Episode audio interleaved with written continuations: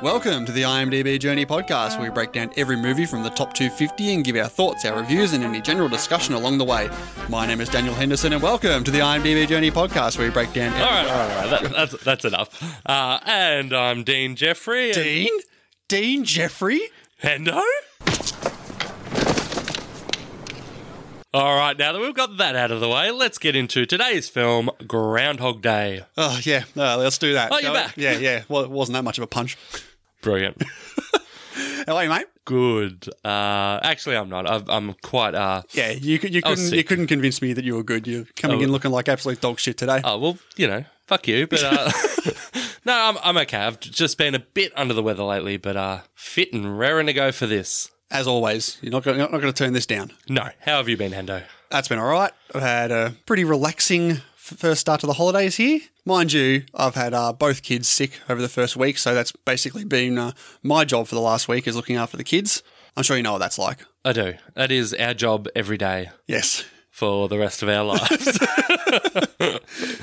So aside from being sick, have you done anything else, mate? well, I actually played golf on uh, Sunday. Shocker.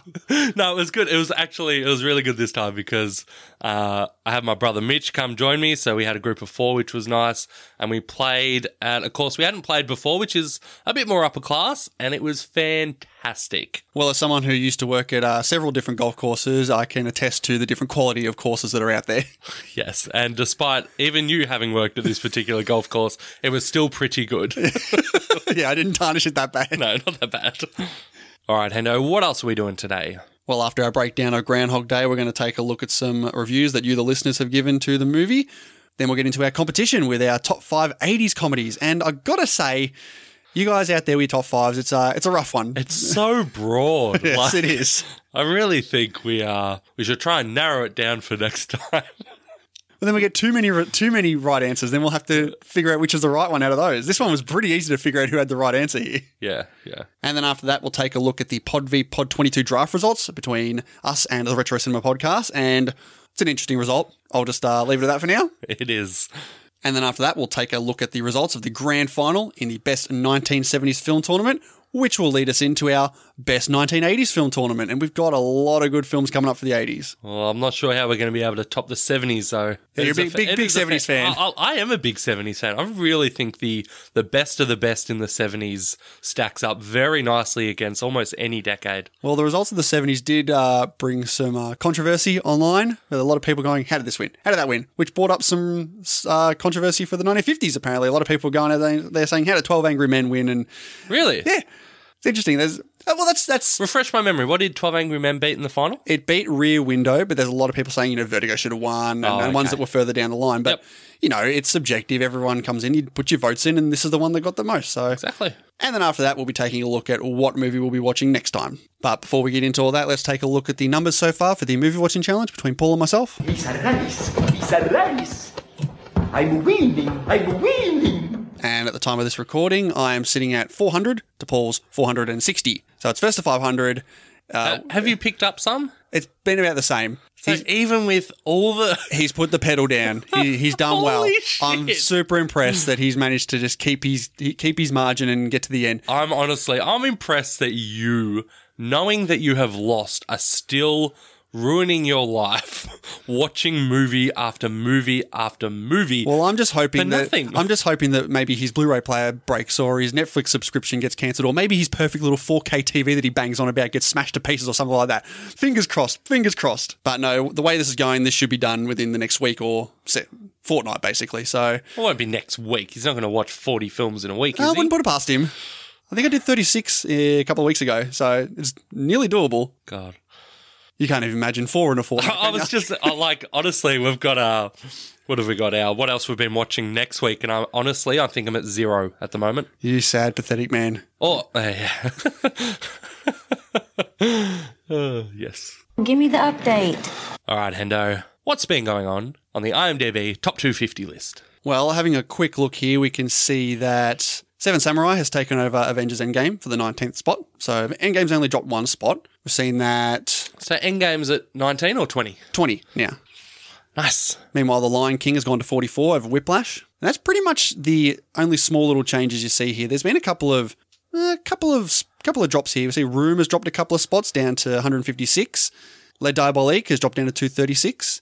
The big drop here, though, is this Neon Genesis Evangelion movie that's dropped seven spots down to 216. So we'll probably see that go a little bit further and hopefully drop out of this list since I really don't have any plans to watch this until maybe pick number 250. This is this would be your last pick. I mean, this is a, a movie from a TV show, an old anime TV show. If we're going to watch this, we're going to have absolutely no idea what is going on in this film. So you haven't seen this film, No. and you're just automatically writing it off Yeah, because I know it's because it's anime. because it's a movie from an anime TV show. You want to go watch the entire anime series to understand this movie? I don't think that that would be required viewing. Well, I've heard it is all right. But as we mentioned last week, we do have a new inclusion into the list here, and that is Toy Story 4. Okay, where did it where did it debut? Do you have that? Uh, It did debut at number 110. Okay, so not definitely not the heights of Toy Story three. Oh, when it debuted, yeah, de- debuted at number 6 back in 2010. Yeah, But it has dropped to 119 now, so a couple of spots in the last week. So we'll, ke- we'll track its progress and see where it ends up. And looking right down to the bottom of the list, out of it now is Three Colors Red, Whatever Happened to Baby Jane, and Song of the Sea. And in its place is the aforementioned Toy Story 4, Eight and a Half, and Winter Sleep once again. fair enough. Even taking a look at which films have received the most ratings since we've spoken last, Endgame's picked up another 14,000 ratings on here. Massive. And even like the next two are Spider Man, Into the Spider Verse, and Green Book, each picking up about 7,000, 6,000 votes. But you look at the other ones here, you got Shawshank Redemption's bagged another 5K ratings. Really? Dark Knight picked up another 4,900. Even Forrest Gump got 4,600. And Inception, 4,500 votes. So That's incredible. Yeah, these films that are up the top, people are still rating and reviewing them as they go along. Radio. All right, before we get into Groundhog Day, I've just got to preface it with the usual spoiler warning. We will be spoiling this movie from the get go, so if you haven't seen it yet, be warned. And with that being said, let's get into Groundhog Day. We could do whatever we want. He's discovering the possibilities Don't you worry about cholesterol? and living life like there's no tomorrow. Bill Connors! Ned! Because there isn't. I am an immortal. I have been stabbed, shot, burned, frozen, electrocuted. I'm a god. You're God. I'm a god. I'm not the god. He's out of his gourd.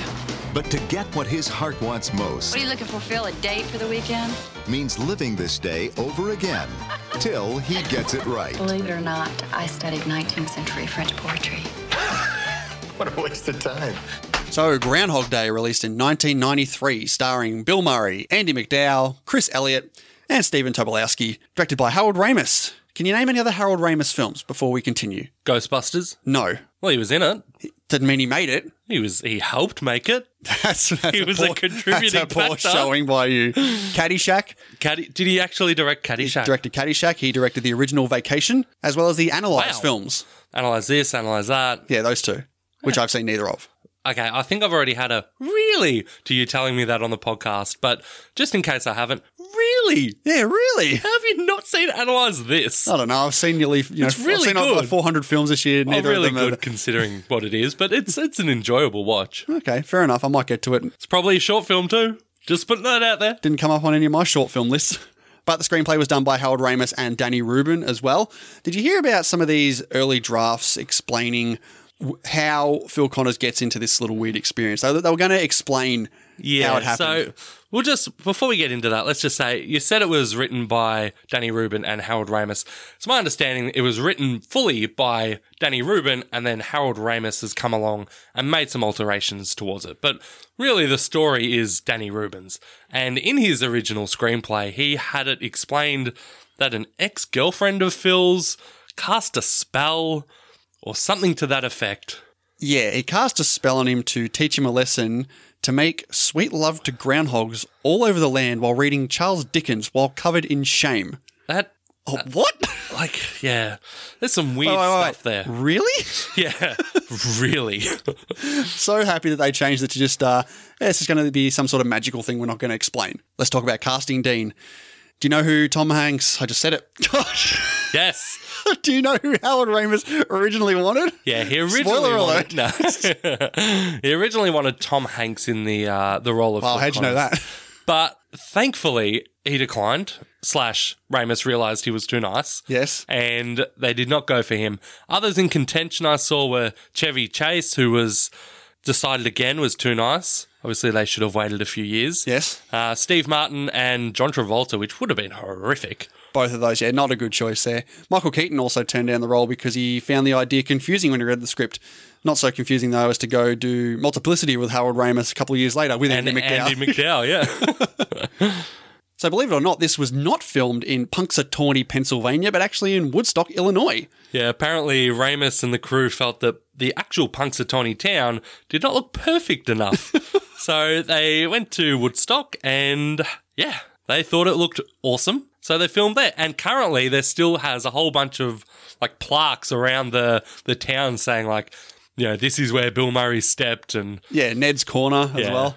Also, did you hear about the big dramas on set between Bill Murray and Harold Ramis? Vaguely, but I think that you've got a good, uh, better trivia here for me. So why don't you tell me? Well, I would have assumed these guys were just the bestest of friends, considering their history with, as you say, Caddyshack, Ghostbusters, and now Classic Harold Ramis film. you know now you've Ghostbusters. got Bill Murray starring in this Harold Ramis film. But apparently, Bill Murray was not easy to work with.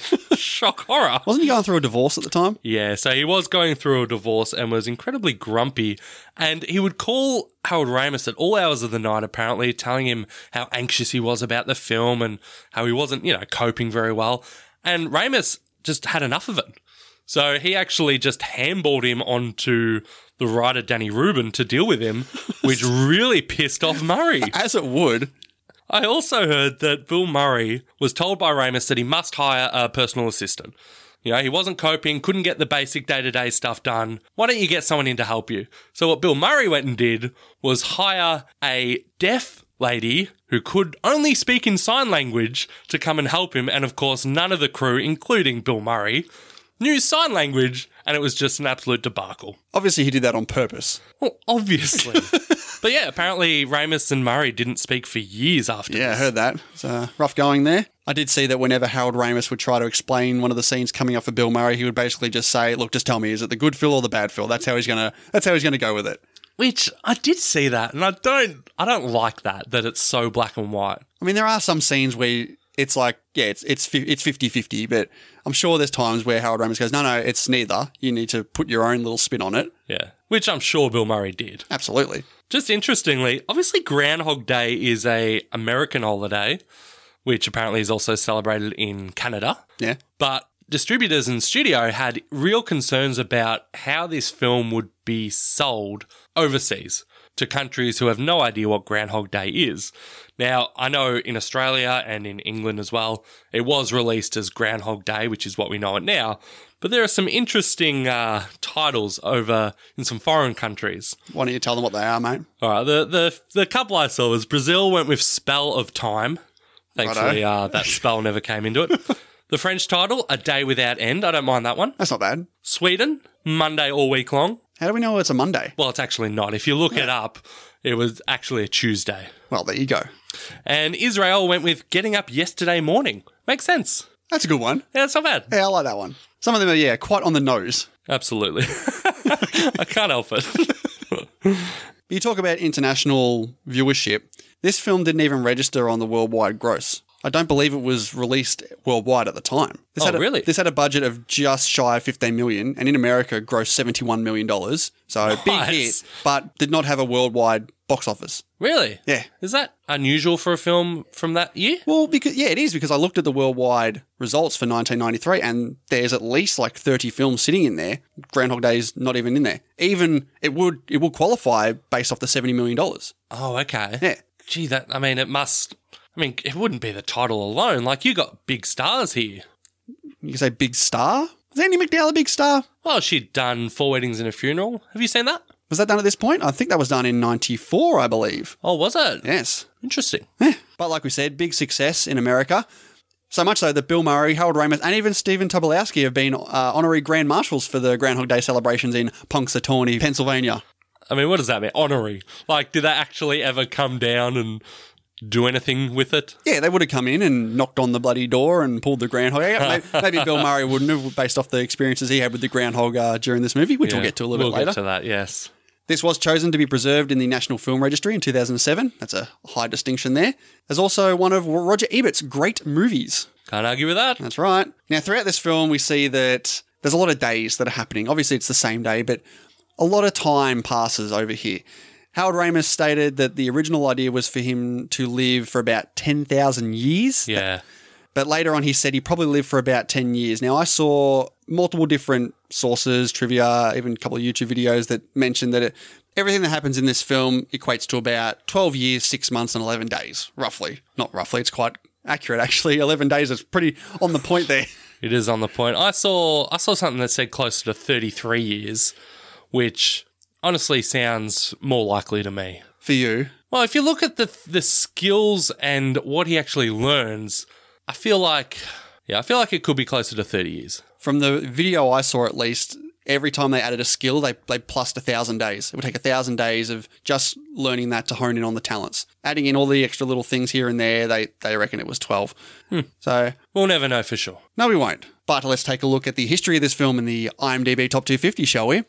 This debuted on the very first IMDb Top 250. It was there from the start on the 26th of April, 1996. It's never dropped out.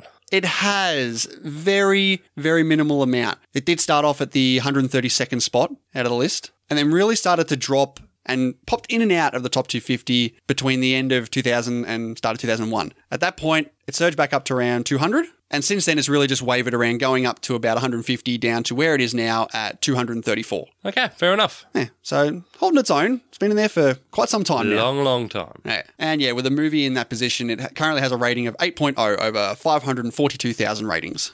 So, Dean, it's your pick. You got a plot summary? Yes, I do. Short and sweet. A weatherman finds himself inexplicably living the same day over and over again. Spot on. Spot on. That's all you need. All right, mate, let's get into it. Start off with these clouds, this goofy music. It's really, uh, really setting up that this is just going to be a fun little light-hearted comedy here. Yeah, I remember fast forwarding these clouds a lot when I was younger. Really? Yeah. I think it was good. It shows Having watched it here though, like it was it's actually really short. It shows two things, doesn't it? Like the clouds are moving really fast. It's showing the time moving abnormally, and also the weather changing. Considering he's a weatherman, a lot to go- this movie's got a lot to do with the weather. I think this short little image of clouds really sets it up. Yeah, it's fine. But we're introduced to Phil Connors. That's the last time I'll do the American accent. I don't believe that for a second. but no, we see Phil in front of the the blue screen. He's interacting and he's making he's making the weather stuff fun, you know. He's he's physically blowing the cold fronts around and Classic now Bill we Murray. have this big blue thing. He's good. hey, there he is. Bill Murray is, is spot on in this performance, from the goofy to the romantic side.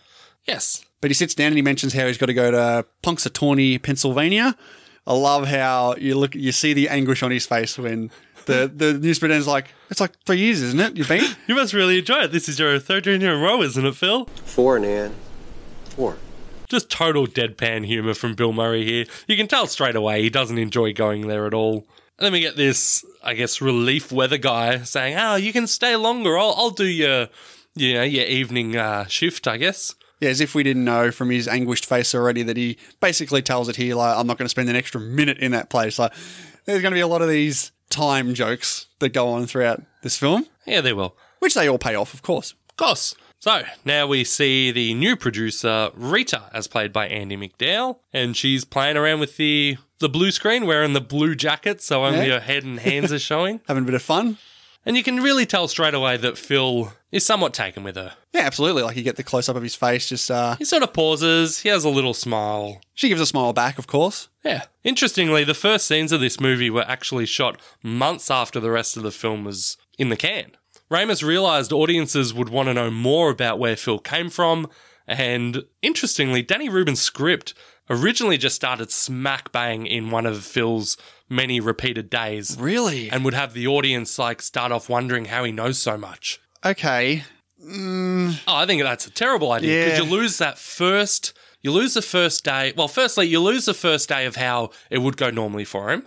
Then you lose that first day where he's like, "What the hell is going on?" Which I think is some great stuff there.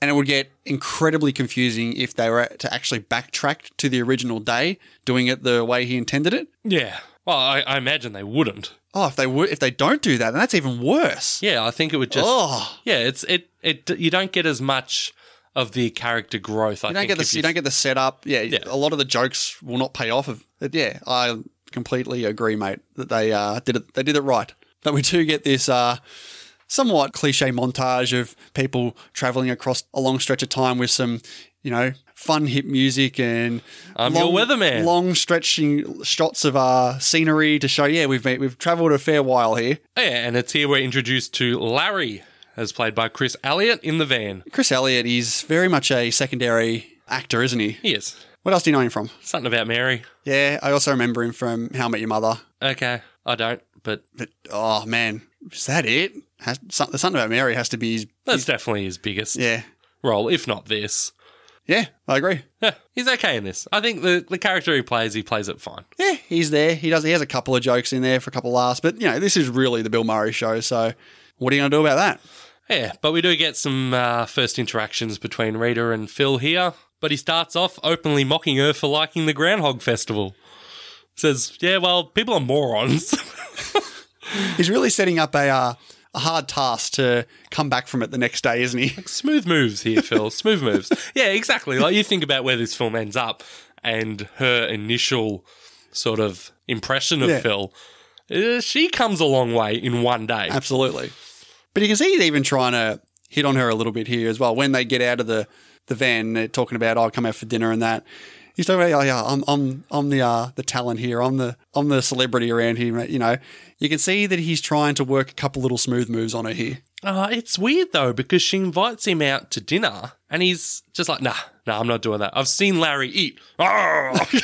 it's like, okay, that's fine, but clearly he is attracted to her. Why wouldn't he want to go out to dinner with her? I think the disdain of this town and this job he's got is really taking over, and he's probably considering maybe I'll put in a couple little smooth moves here. And when we get back the next day, which y- you know, you know he's only going to be there for 24 hours apparently to him, we'll, we'll maybe we'll go out tomorrow night or something. Let's just get this shit over and done with. I'll go home. I'll get you know have a nice shower, get to bed, get this done, move on. Yeah. I think honestly he just can't help himself. he can't no, he can't help but be that that Oh. arrogant guy. Well, he turns his, turns the cheek eventually, doesn't he? He does. But we get our first Clock. we do. Sonny and Cher. What an iconic song. You hear this song, and this is all you think about. It's great, and I love how they you listen to the entire radio segment, so you get familiarized with this. There's so much blizzard talk, blizzard, blizzard, blizzard. So when you hear Don't it again, forget your booty because it's cold out there. it's great that you you just focus on this radio station for this 30 seconds. You can just tell, especially when it comes up every other time, you're going to get sick of it as well. Yeah. Oh, I love these DJs on the radio. they, they're It's just so- Groundhog Day. yeah, I think they're great, and I think I think Phil's reaction. He just he doesn't really react the first time. He looks outside and he's like, "Yep, all right, there's people everywhere. Let's do this thing." Mm-hmm. Get it over and done with. He walks into the hall and sees the the hallway man. Yeah, that's basically who he is. I think he's credited as hallway man. He makes a little uh, spring gag here that goes over the guy's head. Yeah, like I mean, Phil's very rude to him. He's rude to He everyone. does it in a here. deadpan way. Like, the guy doesn't even realize he's making fun of him. He just thinks he's cracking this weird joke. Yeah, and even seeing Mrs. Lancaster downstairs. He's a bit of a dick. Oh, he's a huge dick. He's like, do you suppose you have any cappuccino, espresso? I don't know how to spell espresso. Even when he's she's really talking, mean. which is talking about the weather, and he he brings it all up. He starts talking He, weather. know, he man. knows what he's doing. He's but he like, gives oh, the whole- what, you don't want to talk about the weather? Yeah. Or were you just making conversation? She's like, eh. Even the uh, I love how this joke comes back in a little bit. Will you be checking out today, Mr. Connors? Chance of departure today, 100%. But we get our first walk through the town here, which we will The see. fake pat of the coins. I, I love it. He- he did- yeah, that, that feigning checking his pockets for money. And we get Stephen Tobolowsky. what else do you know him from? Nothing. I know him from Memento. Oh, yeah, of course, Memento. Sammy God. Jenkins. Test this, you fucking quack. quack. Just this shit. Yeah, exactly. Yeah. God, how did I not say memento then? Um, yeah, nah, he's. Ned Ryerson. This is easily, easily his biggest role. His most iconic role. I thought you were going to throw a, an excellent there. this is easily my. to be fair, this is another movie where I watched it and I didn't have a favorite scene up until the end. So I'm like, okay, I need to go back and figure out what was my favorite scene. So we'll, we'll get to that eventually. I, I agree completely with that. I watched it, and I'm always watching for you know potential favorite scenes. And I got to the end, and I didn't have one, so I did have to go back and read through my notes. And yeah, as you say, think about what actually was the best for me. It'll be interesting to see if that's a, a comedy piece or a more dramatic piece. Yeah, But yeah, this interaction with Ned, the first one, he's so touchy. He's like punching him and he's getting right up close and Oh, personal. this guy is annoying. Yeah, I know. I don't blame I don't blame Phil for doing the stuff he does later on. No. Needle nose Ned the head. Come on, stay Western High. He's so good. He's he's I so needed good. your sister until you told me not to. yeah, no shit. and even then, he's still like Ned. He still has no idea. Oh, the, yeah. the pain look. He's like, "Can I just get out of here, please?" And then he, he tries to leave quickly. We get the step in the puddle and we get that great line. Watch out for that first step. It's a doozy. I did see some trivia that the store Lloyd's that they filmed out the front of this place uh, tried to sue the production because they didn't uh, make sales or they they lost Loss uh, of business. Loss of business. I don't understand that. Is that from when they filmed? Yeah, Because like- surely the celebrity or fame of this area now, wouldn't that draw in new business for them? I think they were just trying to get money. Like people would be going to this spot to see it. There's a bloody plaque there. Surely, if their business is right out front, they would be able to capitalize on that. I I think it's due to the fact they probably had to close their store while they were filming these scenes. wonder what the filming schedule for this film was. Do you reckon it was right? We're in this location. Let's film everything in this location, or do you think it was chronological? Because surely it would be more cost effective to do it all at the same time. I think they would have done it all in the same time to have them all in the same costumes and that in the one go. Yeah. yeah, easily. There might have been a couple of times where they had to change a slight uh, bit of weather and that, but I think most of the time, if the, the same repeating shots, they would have done the same times. I love Phil talking to Rita here, where she's just like, "Oh, are you okay?" And he's like, "It was horrible. A giant leech got me." but even here, again, talking to Rita, he's such a prick. He's like, "How'd you sleep last night? You tossed and turned without me, didn't you?" Yeah, so It's like, he's- what? Yeah, you can see that he obviously changes his ways as it goes along, but just here, yeah, he's he's a super dick right now. No, he really is. He does the news, and the groundhog comes out. I don't understand what the, the groundhog sees a shadow. What do you, what does that mean? How do they f- how do they s- how do they know that the beaver saw a shadow? What shadow are they looking Beaver, at? it's a groundhog. Yeah, the groundhog. You know what I mean. The groundhog. How does it? How do they know it sees a shadow? What shadow is it looking at? I have no idea. What shadow is it not looking I at? have no idea. Because this is somewhat of a real thing, is it not? Yeah. I don't understand. Yeah, Six more weeks of winter. Boo. And everyone boos, which, like, what do they expect? I love how they have all the signs. Do you notice the guy on the right? Put Upside the, down. Yeah, he's like, oh shit, turns it around. Checking out was real. Eh, who cares? It worked either way. Yeah. I love, did you notice how when Phil does the extra part of the report here and he brings the countdown in and counts down from three, two, one, yeah, sticks his finger up as the Yeah. number one? Yeah, that was good. But the blizzard keeps him in. This was great. When he's, and he this comes really, out, wa- this scene is great, where he's trying to tell this, you know, trooper that it's not a blizzard. It's going to push out east to yeah. Altoona. he's trying to Like- repeat exactly what he said to Doris. Buddy, you got that moisture on your head. Even when the cop says you, you either go back to Punxsutawney or you freeze to death. I love his response. I'm thinking. but we cut to him trying to make a long distance call, Yeah. and all the phones are down. Pretty convenient, I must say. Well- not able to get any access to the outside world. There's a small little gag here. He gets hit with the snow shovel. Yeah, I actually read that there's some theories that he actually died here. Really? Yeah. No. That he died here, and then the rest is like That's the afterlife. ridiculous. I mean, it is, but someone has said that, so As ridiculous as a film about a guy reliving the same day over and over is. yeah, exactly. I, I like the line from him though. It's like, don't you have some sort of special line for celebrities or emergencies? I'm both. I'm a celebrity in an emergency. Love how he thinks because he's a weatherman, he's a big time celebrity. well, he does get recognised on the streets of Punxsutawney. Although I guess he would be a celebrity somewhat in Punxsutawney if he's gone there. He's gone there every year. Although Small town. tiny little segment for that channel. I imagine that channel would that channel air there? I mean, it must because people recognise it. Absolutely, yeah. So next up is his nighttime shenanigans at the Pennsylvanian Hotel. And I like that before anyone comes up, he has a sip of his drink and goes, Oh, I like it here.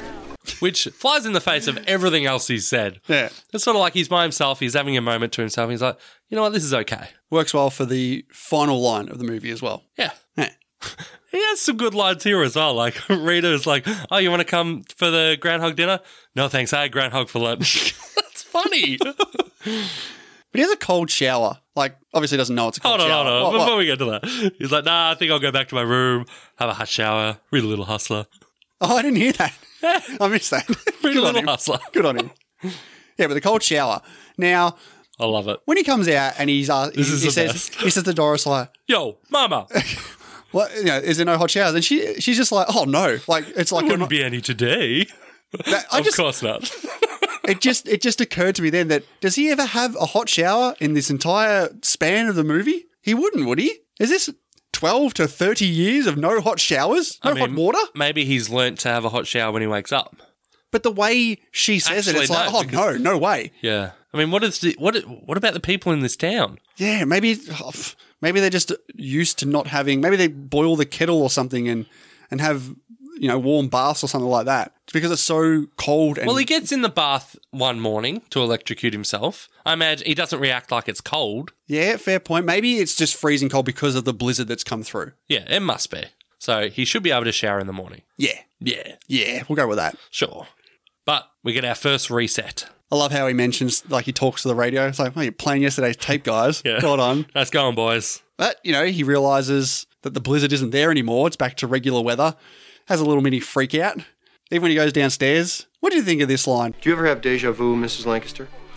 I don't think so, but I could check with the kitchen. I mean, I think it's in character for her. Ah, I think it's a probably the, the one of the, the cough cough jokes, I guess, for me. Oh, you didn't like it? No, I was like, ah, okay. I don't think there was any cough cough jokes in this. I think this might have been the one. What do you have against this line? I don't know. It's just it just didn't flow. Me. I was like, It ah, plays with in in with what we've, Yeah. we know of her. She doesn't know what a cappuccino or espresso is. Makes sense. She wouldn't know what deja vu is. nah, whatever.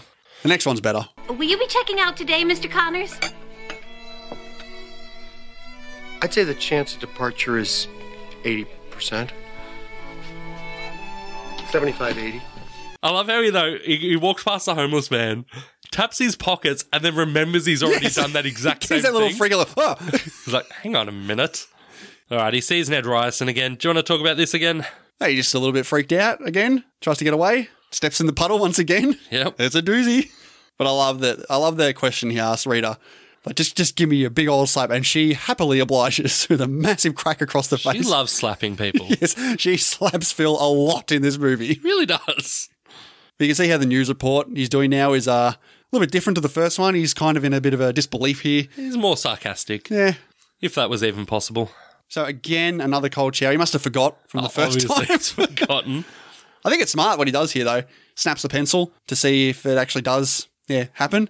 The scene was actually supposed to be about Phil going around his room, slashing pillows, spray painting the walls. He was also he was also going to shave his head. It was actually filmed. Yeah, but they couldn't get the right fade. They We're going to get it so his bald head would fade into his head of full hair. head of yeah. hair, yeah. yeah. But Harold Ramis couldn't get it just right, so they just went with the snap the pencil. But you know, he wakes up, pen's normal, freaks Yeah. out even more. And he rushes downstairs. He ignores everyone, flies out the door, and everyone is still in the same place as they would be, even though he has probably Yes. gained 10 or 15 minutes. Yes. Is that is that a negative for you? Well, that's just, it was the first time I was like, hang on. Yeah, Everyone shouldn't, shouldn't they be in different spots? he should be ahead of everyone Yeah. now. But no, I mean, it's not. It doesn't bring the film down for me at all. It's just something I noticed. But he starts opening up to Rita now at the old Tip Top Cafe. He says, I need help. This is the first time we get the dropping of the tray in the back as well. Yeah. That's a good one. That's a, another nice little thing they add into this. A lot of awesome little bits and pieces throughout the film that just get repeated over and over. So you just become familiarized with this town that Phil does. Yeah. But yeah, he does tell Rita the uh, the crazy realization that he's reliving the same day, and of course, no one's going to believe him. I think you should get your head examined if you expect me to believe a s- crazy story like that. and then smash cut to all the like, what are they? X rays? Neurologist, old Harold Ramis. Harold Ramis. Yeah, Yeah. got to jump in his own movie here.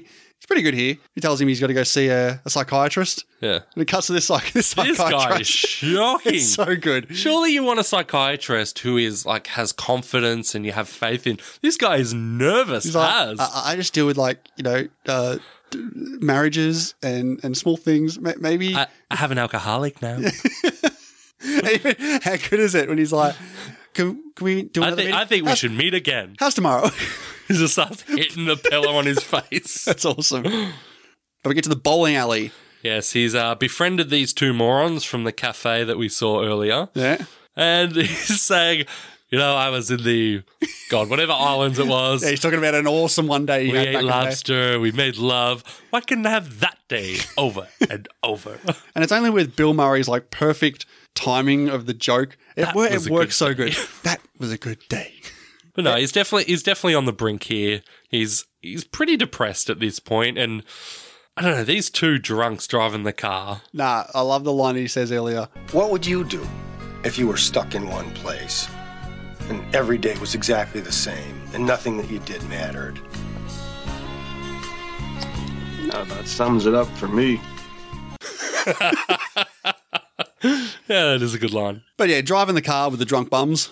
They give him the epiphany here that you can do anything you want. Yeah. What if there was no tomorrow? There'd be no hangovers, no consequences. We could do whatever we wanted. You're right, we can. Ah, ah, and again, like you talk about Bill Murray, his delivery here is fantastic. We could do whatever we You wanted. can see in his face like the realization as he's doing it. He's, he's running through all the things he could do. Take it like a man. Be nice to your sister. Don't mix beer and wine ever. Oh, yeah. Don't drive on the railway tracks. And I love their response here. Uh, that, that's what I happen to agree with. it's so funny. Honestly, all this stuff's It great. is. It's really good. Even the train coming. And Phil's like, I'm betting he's going to swerve first. I never, I never really picked up on that. Like, he's on track. It's impossible. But eventually he does crash the car. I do love how when the cops ro- rock up to the side mirror, gives him a good quote. Yeah, uh, three cheeseburgers, two large fries, uh, two chocolate shakes, and one large Coke. And some flapjacks. Too early for flapjacks? Yeah, man, these guys love their flapjacks. Is that just pancakes? Yeah, pretty much. I don't think there's a difference. Okay. But ends up in prison. Yeah, and this is the first time where we actually see Phil happy that he's woken up on the same day. Like, Yeah. this guy's ecstatic. Also, the first time that he he isn't he hasn't gone to bed the night before and woken up in the same bed. So this is where you know that yeah, this is this is big. He's going from prison to bed. Yeah. Yeah, even, yeah, even when he comes downstairs, e- even his description to the cop. Uh, Mrs. Lancaster, uh, was anybody looking for me here this morning? Uh, perhaps a state official, maybe a blue hat, gun, nightstick? And he just makes out with her. he Makes out. gives her a nice pash. She didn't pull away. I mean, what sort of action is uh, Mrs. Lancaster getting these days? I don't want to go there. That'd be a first. That's a very pie may laugh of you there. No? Ah, but this is the great the great nerd interaction. Ned? Smack. He does the full 180 spin as well. Yeah. And even just like instead of walking in the puddle, instead of just hopping over it, he waits to watch someone else step in it And he's so happy and get with a chuckle himself. about it. Yeah. He's so happy with himself of everything that's happened so far in this day. Uh, but he can eat anything he wants now, so he goes to the cafe and just orders every sweet it looks like they have. Interestingly, like Bill Murray was offered a spit bucket here, so he didn't have to actually eat all this stuff. And he's like, no, no, no, I'll, I'll, I'll eat do it." everything. He actually got sick afterwards. Yeah, yeah uh, specifically from the, the big piece of cake he shoved in, all into his mouth. That was the, the big reason why he got sick there. But Rita starts to give her thoughts on Phil, calls him egotistical. You know, he's- she's not really too impressed with the man in front of him right now. I know you're egocentric. It's your defining characteristic. like, fuck you, Rita. I was going to say, what do you think about Rita? uh, at this point, Yeah, she's okay. yeah, I think she's strong willed. She, I guess she, she's not going to fall victim to Phil, much like Nancy does later. Yeah. And it's good seeing that contrast when It's- we get to it. It is, yeah, it is good to have the Nancy stuff happen first so Yeah. that you can see that Rita isn't going to take this shit. Yeah, and it's here where he sees Nancy leaving out. This is and so- she. I mean, this surely this doesn't happen now, where someone just answers all these questions. Well, this Nancy character isn't She's the brightest innocent. of the bunch. yeah, Especially when they're making out by the fire, he says Rita's name and he gives her the marry me. Oh, will you marry me? She's like, oh my God. yeah, I love her reaction. Like, what is this? Some kind of one night stand? Uh, yeah, you met him that morning. Yeah. what do you expect here? And then she he says her, Rita's name again, and he's like, and she's like, it's Nancy. He's like, whatever, Whatever. he asked her to marry him, And she's all over. like, Like, oh my "Aw." god, who is what are you doing? Like, she is a decent looking girl. She's acting like no one's ever given her attention ever. Yeah, so yeah, not the brightest of the bunch. No. And we get Phil robbing the bank truck. This was funny. How he's just planned everything and he knows exactly what's going to happen. Counts it down to the second where he can just grab the bag as he casually walks Yeah. away. It's a good scene. Was there two bags or one there? Well, I don't know. Yeah, I think these guys need to retire. I mean, it's a small town. Like, they're not used to anything like. I mean, pff, In fairness, if it wasn't for this ridiculous Yeah, true. day after day after day after, they'd be fine. But yeah, But to be fair, they did both take their eyes off all the money, helping to pick up a couple of coins off the ground. Hmm. but now we get we see what Phil would do with all this money. Gets an awesome car. He basically becomes uh, Clint Eastwood. Yeah, he gets his cowboy music. Gets I his- love I gets love his the music. blondie get up, the music going, his cigar. I've seen this film over a hundred times. I think that's a that is also a reference to uh, how many days he's already done it as well. Oh, for sure. Yeah. I'll, yeah. Who's the who's the girl he's with? Uh, I don't think we see her again, do we? Just a random person. I think so. I love how Nancy walks past. My own fiance doesn't remember me. It's awesome. Call me Bronco. Even when he goes to the the the teller, one adult and uh, uh, two adults. Yeah, no, it's good because it, yeah, I think here we can see our first decent time jump now. Oh yeah, yeah. This is a big one. But another next day here, he's having a discussion with Rita. This is where he starts to give her the probing questions. He realizes this stuff worked with Nancy. It's obviously worked with this other girl we've seen. Yeah, Let's let's start to get into Rita. yeah, and like like this movie goes for an hour and forty.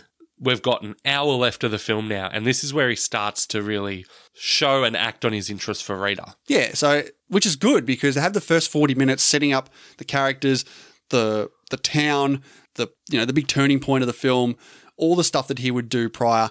Now let's get into the Rita stuff. It works well. It does, but she doesn't want to open up to him.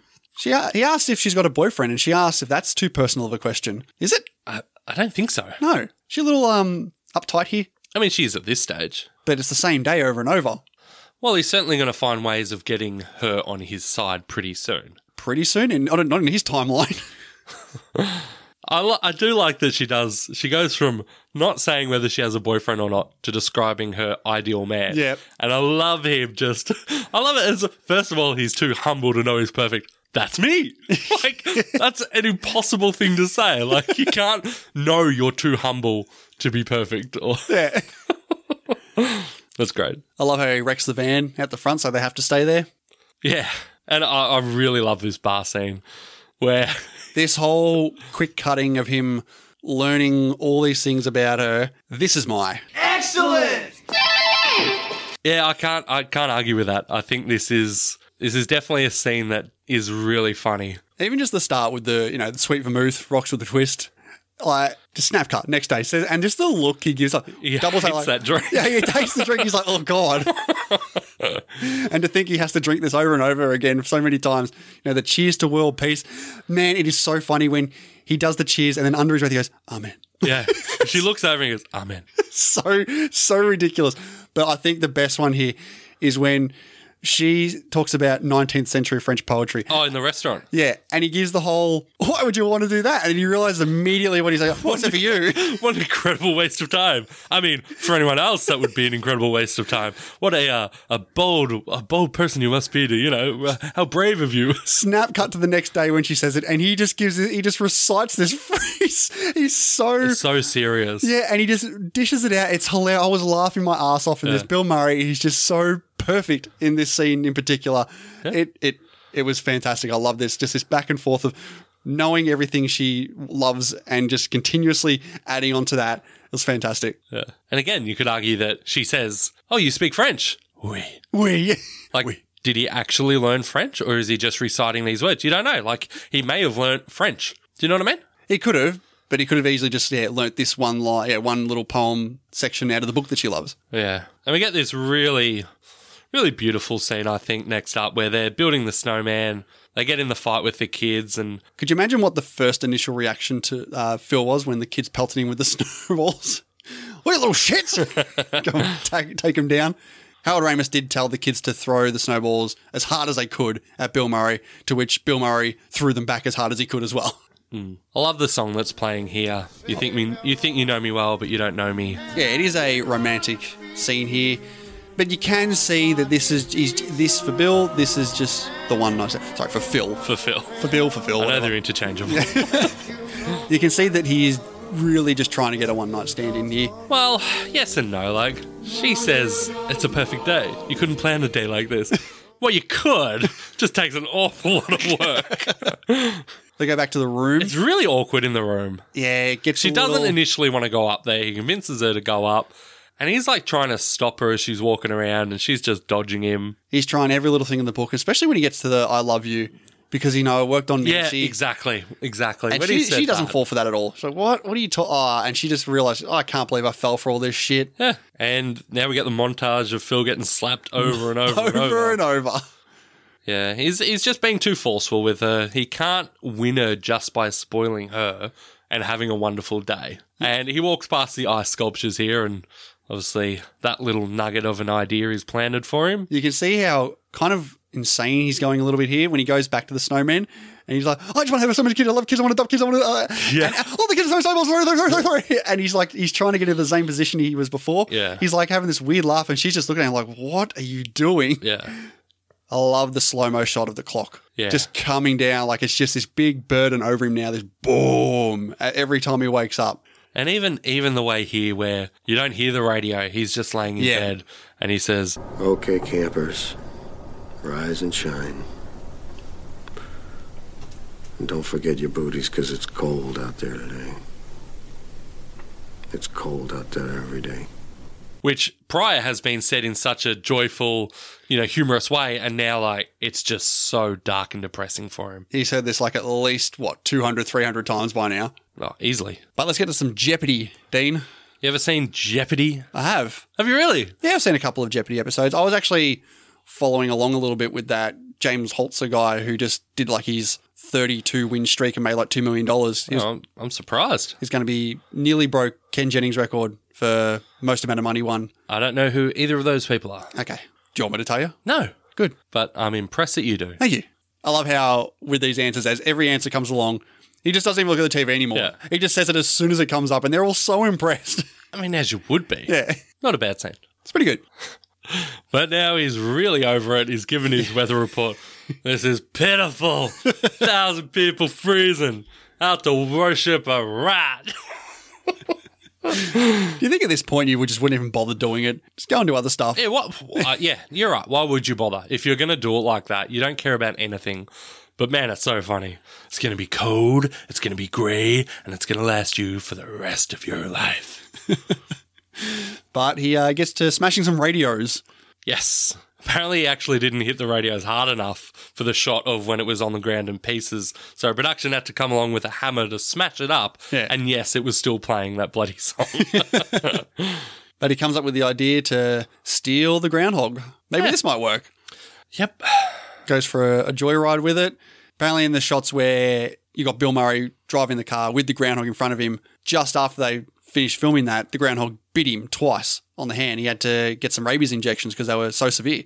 Yeah, it bit him through his glove, I saw. Hmm. And it's funny because when the, the groundhog starts really wriggling, uh, Bill Murray ad libs, Don't drive angry, don't drive angry, because the groundhog's Yeah. obviously not meant to be moving around like that. But, you know, it's a wild animal. What do you expect? But this is the first death of Phil Connors driving off the edge. You get this classic gag now. Oh, he might still be alive. Boom! Yeah, that was pretty funny. and now we get the montages of Phil killing himself. Yeah, Quite a grim little section. pretty pretty dark. Um, electrocutes himself with the toaster, walks in front of the truck, jumps off the building, and then you get Rita identifying him at the hospital with Larry. And I kind of liked Larry saying like he was a really great guy. I really liked him a lot. I thought that was a nice little touch. Like you just you don't hear much from Larry, and I know that's sort of what you probably would say regardless of how you felt. But I thought it was good for Larry to say that. But as you would when you've uh, killed yourself multiple, multiple times and you're still there, you declare yourself a god. Not the god, just a god. Yes, absolutely. And this is my Fair enough. Yeah, when he's walking around the cafe with Rita and he's just telling her who everyone is going from person to person, you really do get a sense of how long he's been here, how much he's been a part of all these people's lives now. Nancy makes chipmunk noises when she's excited. Hey! um, you know, he, he's predicting the dishes being dropped. And then when Rita says, like, what about Mm. me? Do you know me, Phil? And then when he really, he really gets really touching and starts saying really personal and deep information about her. You know, I really like the line when you stand in the snow, you look like an angel. Like he's so sad here. This isn't him being egocentric or an arsehole. This is a defeated Phil. Yeah, he's not Connors. doing it as a pickup. No, he's not. He's just. I think it's here where I genuinely felt like he is in love with Rita, and this is a lost man. Well, he sees he's seen her every day for the past six years, exactly, whatever. yeah. exactly. And he really, like, even just saying, "I really want you to stay." Larry's going to walk in in a minute. Yeah. and he passes a note with word for word what Larry's going to say, and she ends up spending the day with him. I just, I really like this scene. I thought it was a good balance between the comedic talents of Bill Murray and also the really tender side of him. Yeah, no, good pick. But yeah, like you said, they hang out for the day, just go Throwing around cards. town. Yep. oh, this is great how he mentions. It would take me a year to get good at this. No, six months.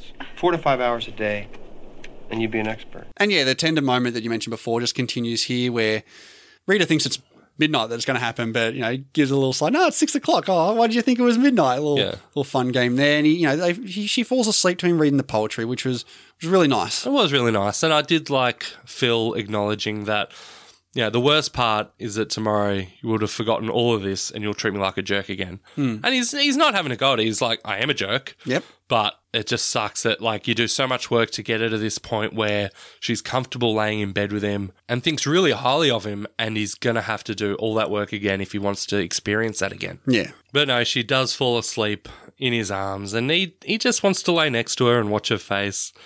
And what he says here, I think you're the kindest, sweetest, prettiest person I've ever met in my life. I've never seen anyone that's nicer to people than you are. he gives her such a gentle kiss on the cheek. He's, he's just genuinely tender here. And I like that he talks about the first time he ever saw her, and he says, Something happened to me, and I knew that I wanted to hold you, which I just felt it was really touching. I love that he says that when he first saw her, he didn't need all these days to. To get these feelings, the feelings were there from the jump. Yeah. He just was. He just his default was to be such an asshole, so arrogant, such a jerk about it that it took this long for him to actually be able to, you know, acknowledge them and act kindly from them. So. The sweet side, I think, was always there. It was just under the surface, and it took, he needed a bit of help to get there. Was the first time he saw her, where, what, what we saw them together? Like, with Yeah, uh, the, because the, the weather, the other weather guy says, Oh, that's Rita, you're really going to like yeah. her. So you can see that. that yeah, is- yeah that we is the see first- that moment yeah. that he's talking about. So I like I like that it does show the growth already that he is experiencing. Yeah, absolutely. But going through all this on this one day, he wakes up with this epiphany. He like he's gonna, he's gonna, he's become a completely different person here. Like he he gives the bum all his money. You know, he rocks up to the the festival with the coffee and the muffins. He, wa- he wants to get to know Larry. Like, tell me about yourself, Larry. I really like yeah. Do you have kids? like this is a guy who we've already seen walk around a cafe in a town he doesn't live and know everything about everyone. Does he really not know the answers to these questions? To Larry, probably not. Is is Larry like legitimately the last person in the town that he wants to get to know? Well, La- Larry's throughout, throughout this uh, film. Whenever Larry shows up, he's always sort of the butt of the joke, like Yeah. coming up, especially with Nancy and the auction and that. So yeah, I- I could see this as sort of a little throwaway I, to don't know, I that. kind of felt I kind of felt like he could have been asking just to try and connect with him, despite already having known the answers to these questions. That's true. But he hears a piano playing. I did like this. Offers a thousand dollars for the piano lesson. Yep. kicks the kid out. Such a sad look on the kid's face as well. Yeah. We see more of Phil being kind to people. We see him be very affectionate to the portly fellow in the hallway, gives him a big kiss. And it's good Speaks because some Italian. Yeah, buongiorno. Yeah. He sends him off on a high. Like from that interaction, this guy is going to walk away in a good, you know, in a happy place, and that's Yeah. nice. But yeah, you see, he's doing the piano. He's doing some ice sculpturing now. Yeah. I mean, this yeah, this is this would be the stuff that I would do if I was stuck in a day over and over. I would be learning all these talents. Like I would go and learn piano. I would go and learn how to play guitar or learn a different language. You got unlimited time in the world. Do this stuff. Yeah. But did you know the music that he learns to play? It's, it's some sort of uh, Beethoven or No, it's not. Tchaikovsky. Nope. Or uh, Bach. Nope. Or I'm impressed though. Well, that I said three so far. Or It's not Mozart either. Amadeus. no, who is it? it's Rachmaninoff. That was my next guess. It's variations on a theme of Paganini. That was my next guess after that. Do you, have you heard this music anywhere else? I'll give you a hint. You have. Okay, well, why don't you tell me then? This is the music that is played through the entire movie of Somewhere in Time. That, like I'm ever gonna guess that. that Christopher Reeves like hums to James Seymour on the boat, and she's like, "Oh, that's beautiful music." And this, this seriously, this piece of music is phenomenal. I'm pretty sure I could count on one hand who would know that. It'd be you and Shane. I'm sure there's someone else out there that would know that. Maybe the guy who made it. But we get uh, another Ned Ryerson scene here. Oh, this is amazing. I have missed you so much. and I was like, so oh freaked dear. I gotta go. So listen, wherever you're going, can you call in sick? That was a, that was an ad lib line by Bill Murray just It's when so Tobolowsky good. ran off.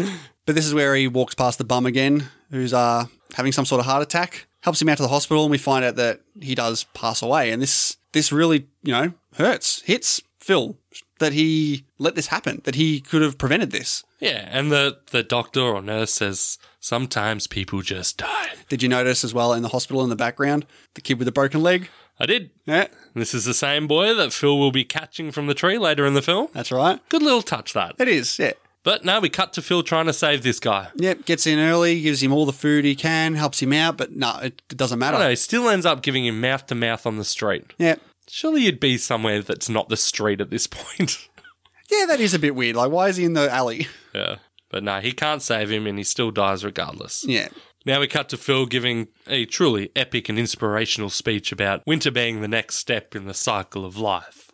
And it really, like, you think about that first time where the crowd is booing this reaction Yeah. to what Phil has been able to get this town to embrace now, where, yeah, this is the cycle of life. And the townspeople all just clap and They love it. I, I love Larry. How was that for you too? Hey, man, you touched me. Thanks, Larry. But it's here where well, Rita's asking him, "Oh, come on, let's do this." And he's like, "Yeah, well, I've just got to do some errands." And you see him like sprinting down the street to catch this kid. What do you say, you brat? You have never thanked me. see you tomorrow, maybe. It's really good.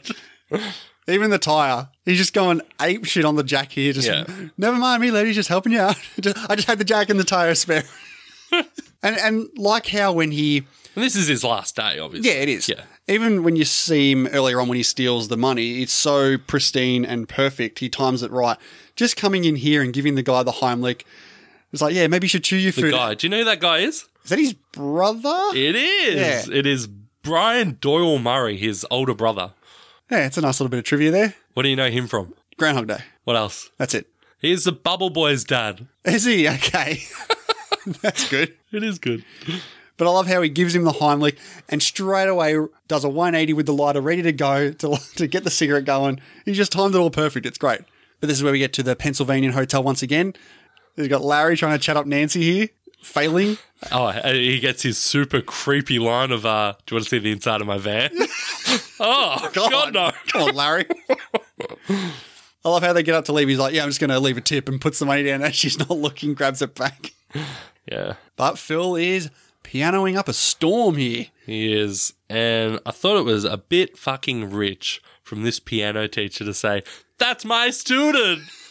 Maybe he had a lesson that day. Maybe. Well, he did. He would have had to. Okay, he would. It one lesson with her. Yeah. This well- guy who's walked in a trained pianist at this point. He- she and doesn't she's know that. blam- He probably he probably doesn't even say that. He's like, yeah, I just need a lesson and b- blast, and she's like, that's perfect. yeah, but it's not like she's taught him this. Take it. she's taking a lot of credit here. Absolutely.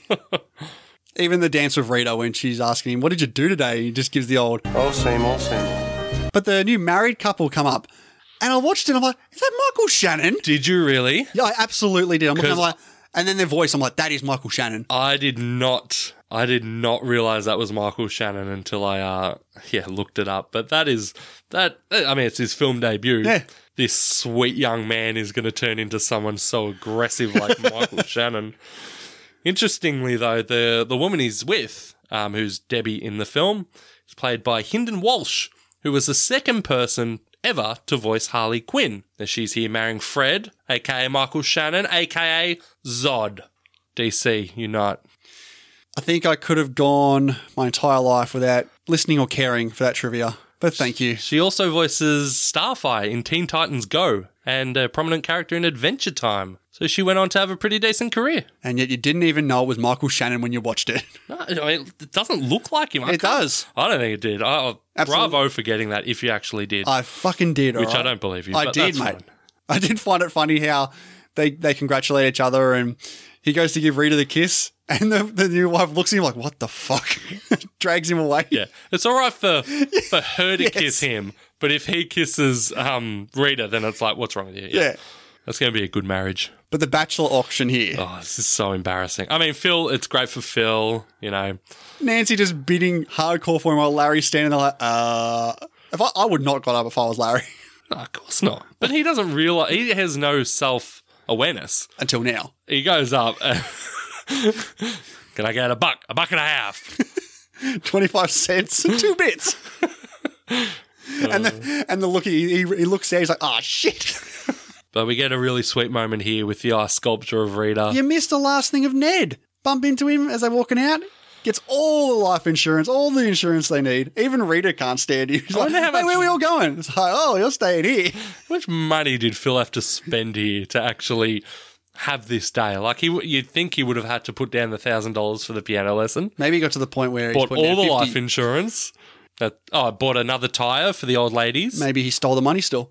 Oh, I don't think so. No, he didn't. But yeah, the ice sculpture, and Phil says, "I know your face so well. I could have done it with my eyes closed." Aww. It's very interesting that he says that he loves her here, and this time she doesn't reject it. Well, I think this time he means it, and I think this time Exactly. she is picking up that he is not saying it to try and get in her pants. Yeah. he's not saying "I love you, let's have sex." He's saying, "I just want you to know that I am happy in this moment and I love you." It's really sweet. And it starts to snow. Mm. And obviously, it hadn't happened before. He gives that look like, oh, this is new because it's changed. Mm. But it's the new day. And you get the song again. Uh, What a Psych. what a great bait and switch, honestly. And they, don't the radio people say like, "Oh, what are you playing this one again for? We did it yesterday or something." And she pops into the screen, and the look on his face is like, It's crazy. He's just Something is bug-eyed. different. Yeah. good or bad, different is good. why Why are you still here? You said stay, so I stayed. stay.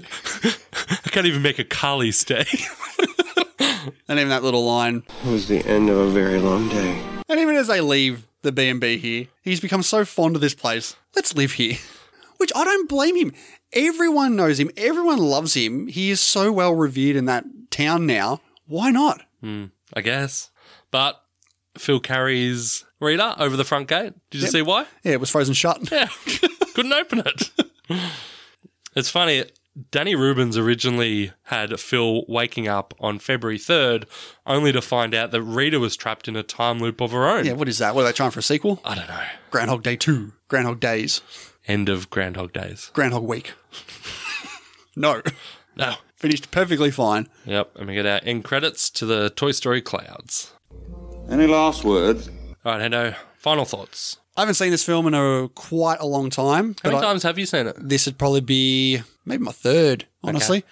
But still, this is a fantastic, thoroughly enjoyable film. I really love it. It's Bill Murray is pristine in this film. He is the perfect cast for Phil Connors here. The the the plot itself works perfect, and the way they set it up from the start into the like the middle portion when you've learnt about these characters, you you understand what's happening to them, and the re- the repeated jokes. While other films would be, oh, all right, like I know you've said a couple of times in other films, yeah, you're repeating the same joke. It's not funny anymore. This wa- this film it works perfect because you understand what's happening. It's the same day over and over, so the jokes are going to happen over and over. But every time the joke happens, it's something a little bit different, and that's what makes it special. The chemistry here between Bill Murray and Andy McDowell while not there at the start because it's, it isn't. It's not supposed to be there.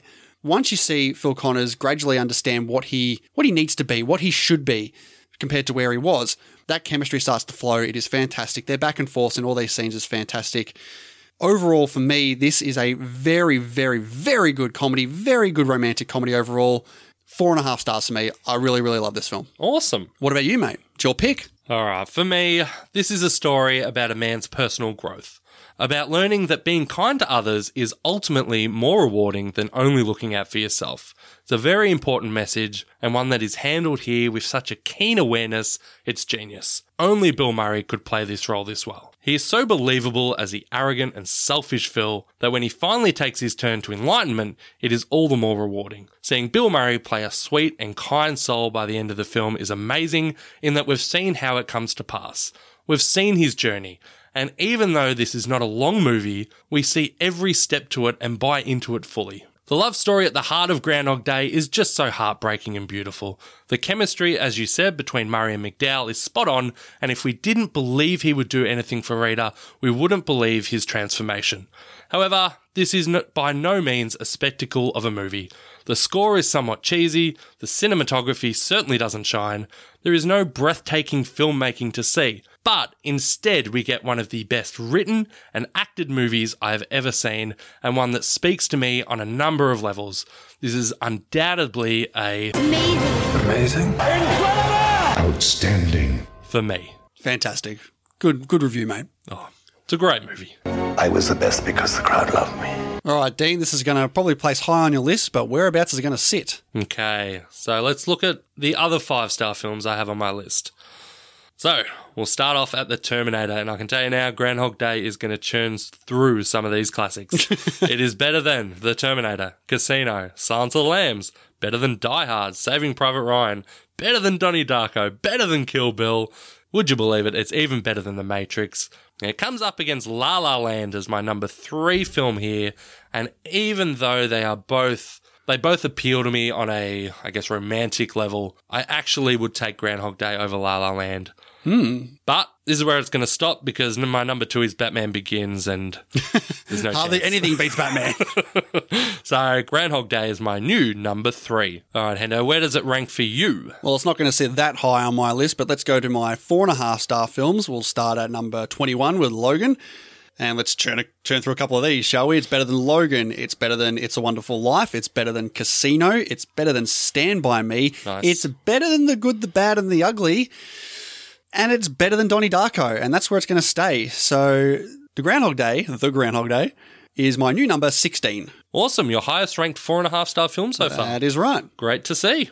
All right, we're going to play a promo from our good buddies, Duty Dutram and the boys over at Shake and Not Nerd. It's a fantastic podcast all about your comic books and your movies and just your general nerd culture. And these guys are, they're fantastic. We get, get along with them quite well. A couple of Aussie boys. Yeah, some locals. We love the locals, and in particular these guys. Yeah, that's right. So Shake and Not Nerd, get onto those guys. They're great. We'll play their promo now and we'll see you on the other side. Oh, hi. I didn't see you there. Well, nerds, geeks, and newcomers alike, we're the Shaken Not Nerd podcast, where each week we review movies and video games and discuss what's going on in the nerd world. With me, as always, is my co host, Ian the Huge Footlong Johnson. Hey, babes. The Tom. Hello there. And Ollie, also known as Big Red. Hi. And I'm your host, Duty Dutram. And this is us. About five minutes beforehand, I was talking to my friends, being like, if they make me say I love Harvey Norman, I'm I'm not, I'm not doing it. I'm not, do- I'm not doing it. The second they said, that, I'm like, Robin! Fresh it! I'll suck it dick! I'll suck it dick for one! It's round! Pink just released a new album, which apparently is really Thank good. God. Title purple. Pink Rain. Two in the. Where can people find us, guys? Why are you looking at me this time? Well, I do believe you can find us on any relevant social media outlets. or the podcast app of choice. Mm. there are a lot of good ones. So sit back, relax, and enjoy. Shaken Not Nerd. Hey, listeners, we just want to take a quick second here to thank you all for taking the time out of your day to come and listen to us banter on about movies and all things movie related. Yeah, it really does mean a lot to the both of us. We're always looking to improve our show to get our name out there, and there's a couple of ways you can help us. Yeah, one of the easiest ways is to just get the word of mouth out there. You know, let your family and friends know about the show and where they can find us, which is pretty much everywhere. Places like Apple Podcast, Stitcher, Spotify, and another personal favorite of mine, Castbox. And if you'd like to get a hold of us, you can contact us on Twitter at twitter.com slash imdbjourney, our Facebook page at facebook.com slash imdbjourney, or you can email us at imdbjourney at gmail.com. Exactly. Another way to help us out is to leave a five star rating and review on iTunes for us. And like we said, Dean, if you want to put in a review for us, send us a DM to our Twitter and we'll send you out a couple little bits of sweet merch. We actually did get a review here from Rico A87 saying, These guys are an absolute riot to listen to. If you enjoy fast Aussie talkers fermenting about every movie on the IMDb Top 250 and more, thanks to Patreon, and give these guys a listen. Awesome. Thank you very much. Yeah, it's a great review. Fermenting. I like it. Or if you're really loving the content and are looking for more, why not check out our Patreon, where we post another weekly show breaking down films not on the IMDb Top 250 list. yeah, that's right. What do we got coming up this week, Hendo? Well, Dean, we've got a special little breakdown coming up on our Patreon. We gave the patrons an offer to choose one of the other three Quentin Tarantino films in the top 250 that we'll give them a full breakdown on, and they have selected Pulp Fiction. Shock horror. I know. Tell me about it. So, we are going to be giving them a full fledged breakdown. We are going to get stuck into this film. Yes, it is an extraordinarily popular film, and Yes. uh, yeah, we kind of like it. So now, this breakdown will eventually be on the main feed because it is obviously in the top 250. But just for the patron exclusive, we're going to drop this down to our dollar level. So anyone who wants to join up to our patron for uh, just as little as a dollar will pick up this episode and a couple other things we've done. So go ahead and go check out all our benefits over there. We just like to give a quick shout out and a thank you to our three new latest patrons. yeah, we've got the Cinema Recall podcast, the Feel and Film podcast, and Luke Scarman. So thank you so much to you three. We really, really appreciate your support. And we thank you for joining our crew of patrons and to all the patrons out there. We really appreciate everything you do for us and your generous support. Absolutely. So if that sounds like something you'd be interested in, head on over to patreon.com slash imdbjourney and check out the myriad of rewards and benefits we have to offer. All right, now it's time for. We may still have mail. Mail, mail, mail. Here it is. And this could be it. Oh. And we got a couple of reviews for Groundhog Day from you, the listeners out there. First one here from Skullsy95. If you're young and wonder why people love Bill Murray so much, watch this. Short and sweet. Next up from Aliani Silvermist, one of my husband's favourite movies ever. This movie and his obsession with it has been a running joke through our two decades together. And our last one over here on Twitter from the Red Band Reviewers. I love this film. It is warm and dark and hilarious and sad and clever and really well written and semi sci fi all at the same time. I honestly think, in rom com terms, it's a masterpiece. Strong, yes. Debatable, sure. Wrong, no. Fair enough. Over on our Patreon page from Ben Mulverhill, original premise, tick. Bill Murray, tick. Great script, tick. Groundhog Day is a classic. Lots of ticks there. Justified. It is. Now, thank you very much for your reviews, everyone there. But let's head over to our email, and we've got. Groundhog Day is a movie we had taped from TV as a kid, and it's probably one of the most rewatch films of mine ever. It's to the point where you memorize the dialogue line by line. The fact that the scenes are repeated in the film has only strengthened this effect. What else is there to say about Groundhog Day? It's a 90s romantic comedy starring Andy McDowell. It's one of the good ones, like When Harry Met Sally, or Sleepless in Seattle, or Four Weddings and a Funeral. In fact, it's probably the best of them. Two things stand out about the movie. One is the concept, and the other is Bill Murray's character and performance. Concept wise, it really captures your imagination. What would you do if you woke up and it was the same day as yesterday?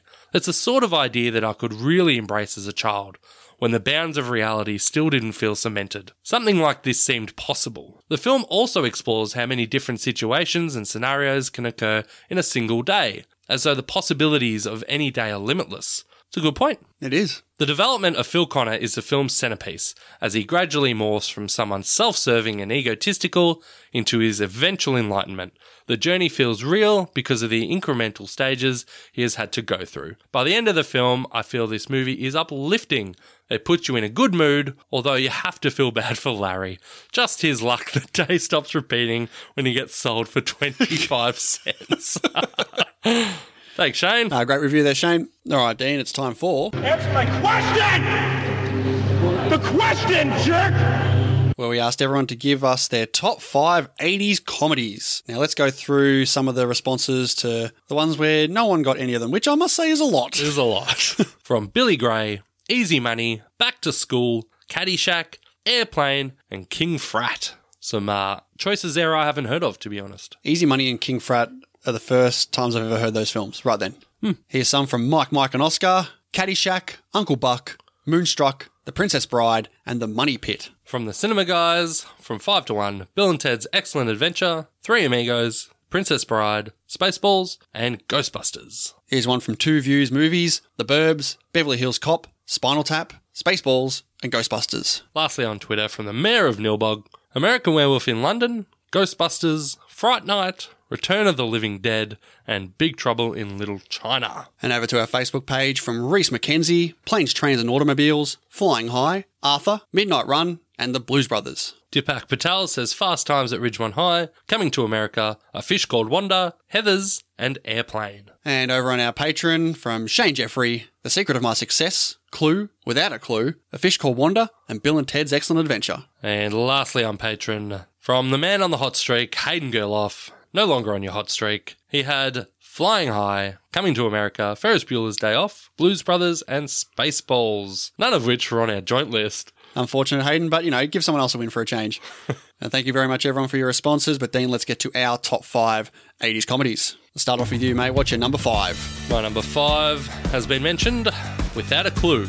Yes, that's right. You did get me to watch that maybe a year or so ago, and it was it was good. I didn't mind it. My number five is Ghostbusters. Hmm. My number four, one that hasn't been said yet, Peggy Sue got married. And there's a reason why it wasn't said. It's a great Eh, shit.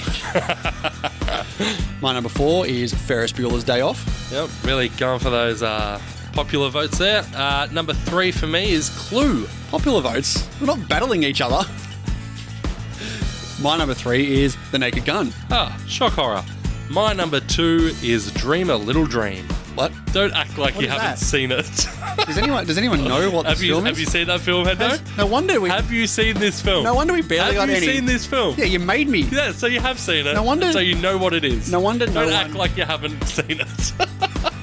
No It is wonder a we- fantastic film starring the Coreys about you know body switching and stuff. It's awesome. I highly recommend it to anyone that hasn't seen Dream a Little Dream. What I've been trying to say is no wonder people had barely any of ours on our li- on their list because Peggy Sue got married, Dream a Little Dream. Who's even heard of these films?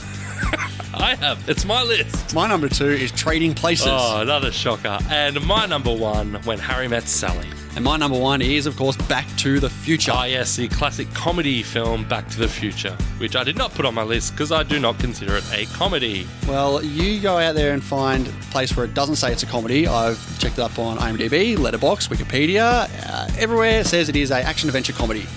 Harry Met Sally is a romantic comedy, is it not? It's comedy before it's uh, Romance. anything else. Yes, it's, it's sure. comedy before romance, Sure, is it? sure. Really? Yes. The the romance comedy when Harry Met Sally. Harry not the- Met Sally. Are you talking is about? much more oh, of a are you comedy talking about the uh, than comedy Back to the romance? Future. You're, Back talk- to the Future is not a comedy. you're talking about the comedy there romance. are funny moments in Back to the Future. It is not a comedy. I look on other places that says it's a comedy. Yeah, you It's- just you just go online and just do what other people tell you to do. Right, so you look up and oh, this website says it's a comedy, so it's a comedy. How about you make your own decisions about what genre a movie will fall into? yeah. Back to the Future's a comedy.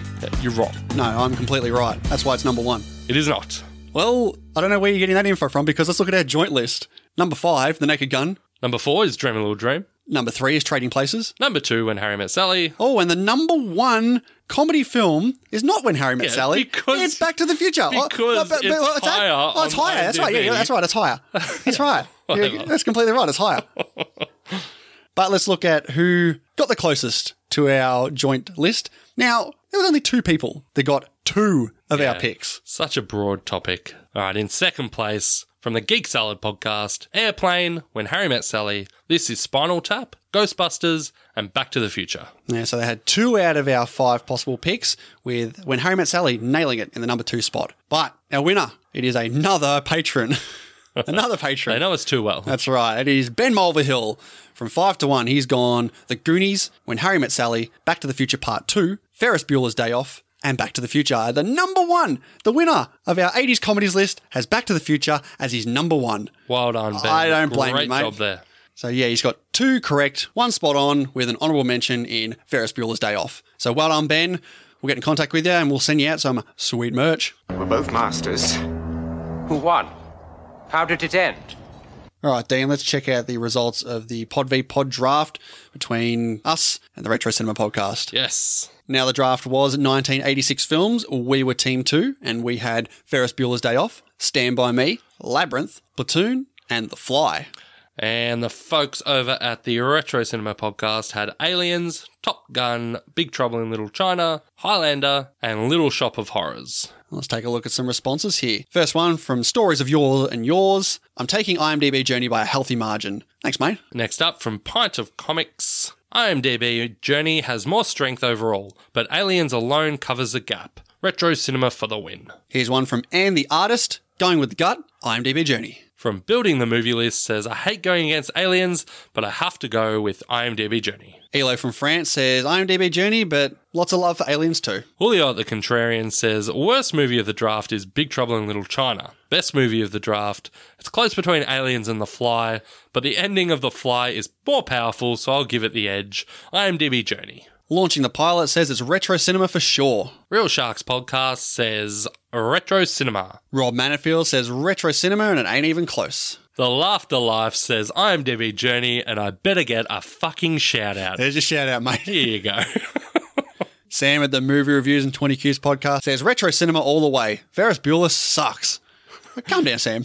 I used to watch this says retro cinema has aliens automatic winner. And the last one here from Skullsy95. Come on, Ferris Bueller and Platoon. It's no competition. IMDb Journey for days. Thank you very much to everyone for your responses out there and your votes. But let's take a look at the results. 104 votes later, it was uh, it was going to happen. We we've lost 55% to the Retro Cinema podcast. Well done, guys, over there. Well done. So yep, that's that ends the reign of our streak. It does. Let's uh, let's move on from here. It's a dark day. we'll come back uh, even stronger. No doubt. Well done to the Retro Cinema podcast. There's this tournament. Let the tournament begin! All right, Dean, it's time to find out the results of the grand final in our best 1970s film tournament. And it was the number four seed, Star Wars A New Hope, against the number six seed, Alien. Yeah, no Godfather to be found here. And with a 58% victory, it was Star Wars A New Hope. Very well done to Star Wars there. Yep. Yeah, even though it was at the number four spot, I was kind of a, bi- a big favourite, I reckon, to take it down in the end. Yeah, I would, uh, I would say so. So that puts Star Wars Episode 4 A New Hope in the final eight category with Psycho, 12 Angry Men, and Casablanca. Some great movies there. Absolutely. But it's time to move on to the best 1980s film tournament.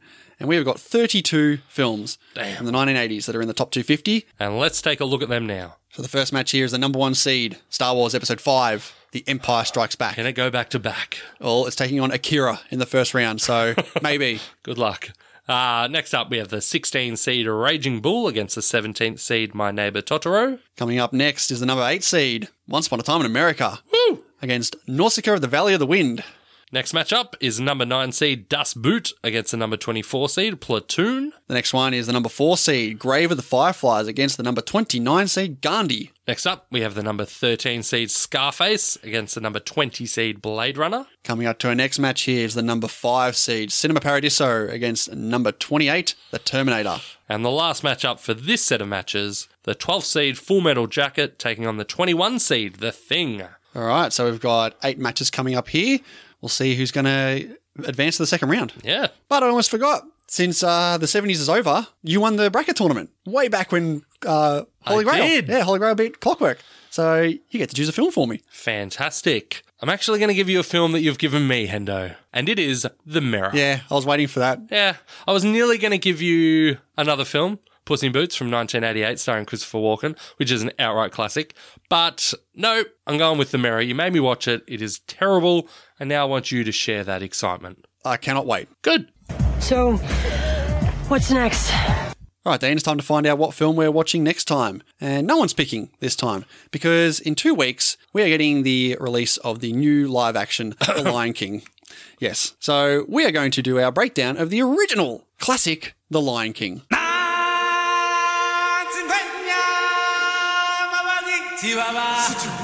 Yeah, I can't wait to do this. It's a uh, film I saw very, very young, so yeah, I'm looking forward to it. Pretty sure it's the first film I ever saw at the cinema as well. Yeah, I think it was my second. I'm pretty confident Ferngully was my first. Pretty confident this would be in like my top 10 most watched films. Fair enough. So that's going to do it for this week. Thank you ver- Awesome. thank you very much, Dean, for coming in and picking Groundhog Day. A really, really solid choice. Thank you, Hendo, for listening and talking about it too. Sorry, I just had nothing there. So Oh, wow, you piece of shit. so next week we're back with another Pod V Pod with a couple of excellent guests, and we'll be talking about what else we've been watching, which uh, Dean is not going to be speaking at all at this at this point in time. there is a fair chance it'll be zero. You better watch at least something. something. we'll see. We'll I, see. I did. I did tell you to watch uh, "In the Heart of the Gold," the the US gymnastics uh, documentary. It was on HBO recently. I, I recommend you check that out. By the time we get to what else we've been watching, I shall see how I go for time. I don't believe you. You don't believe what? I, I don't believe you'll see. I believe you won't even see. Uh, thank you very much, listeners. We will see you next week for Pod v Pod twenty three. Bye.